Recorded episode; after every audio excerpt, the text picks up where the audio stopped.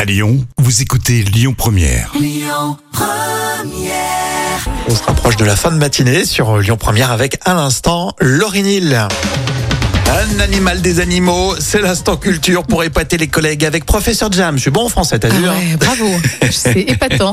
On va parler aujourd'hui d'un animal star des années 50. Alors, est-ce que tu connais les chichis Chichi, c'est un chihuahua, non Je sais pas. Non, non, c'est un panda. Mais c'est le panda Chichi euh, qui a été une véritable star de son époque, puisqu'elle était euh, devenue la mascotte du zoo de Londres à la fin des années 50.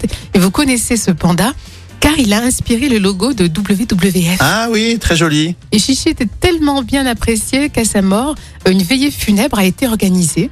Et ensuite, euh, l'animal a été empaillé et exposé au musée d'histoire naturelle de Londres. Ah ouais, une vraie star. Et son acquisition et sa reproduction a été un sujet international pendant la guerre froide euh, qui mêlait donc les États-Unis et la Russie. Et enfin, vous le saviez, euh, le terme panda en tibétain se dit ponia, ce qui signifie chat ours. Chat Oh. ours, c'est trop mignon. Chat, ours. Bah ouais, c'est un mélange entre un chat et un ours. C'est- C'est mignon tout plein. Bon, c'est pas la même litière. Hein. Euh, non, Quand il y a oula. un panda et un petit chat.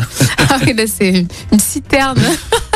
Blague d'ancien, tiens, euh, panda chichi, ça, ça fait penser à Chirac. non ça, c'est une vanne euh, qui a 20 ans. je ouais, c'est vrai. Je crois que, mais euh, si ça te fait plaisir, euh, voilà, on va rigoler quand même. Ouais, hein. ouais, c'est- ça me parle, moi. C'est de ton époque. L'actu à Lyon, c'est avec Amaury qui nous rejoint dans un instant.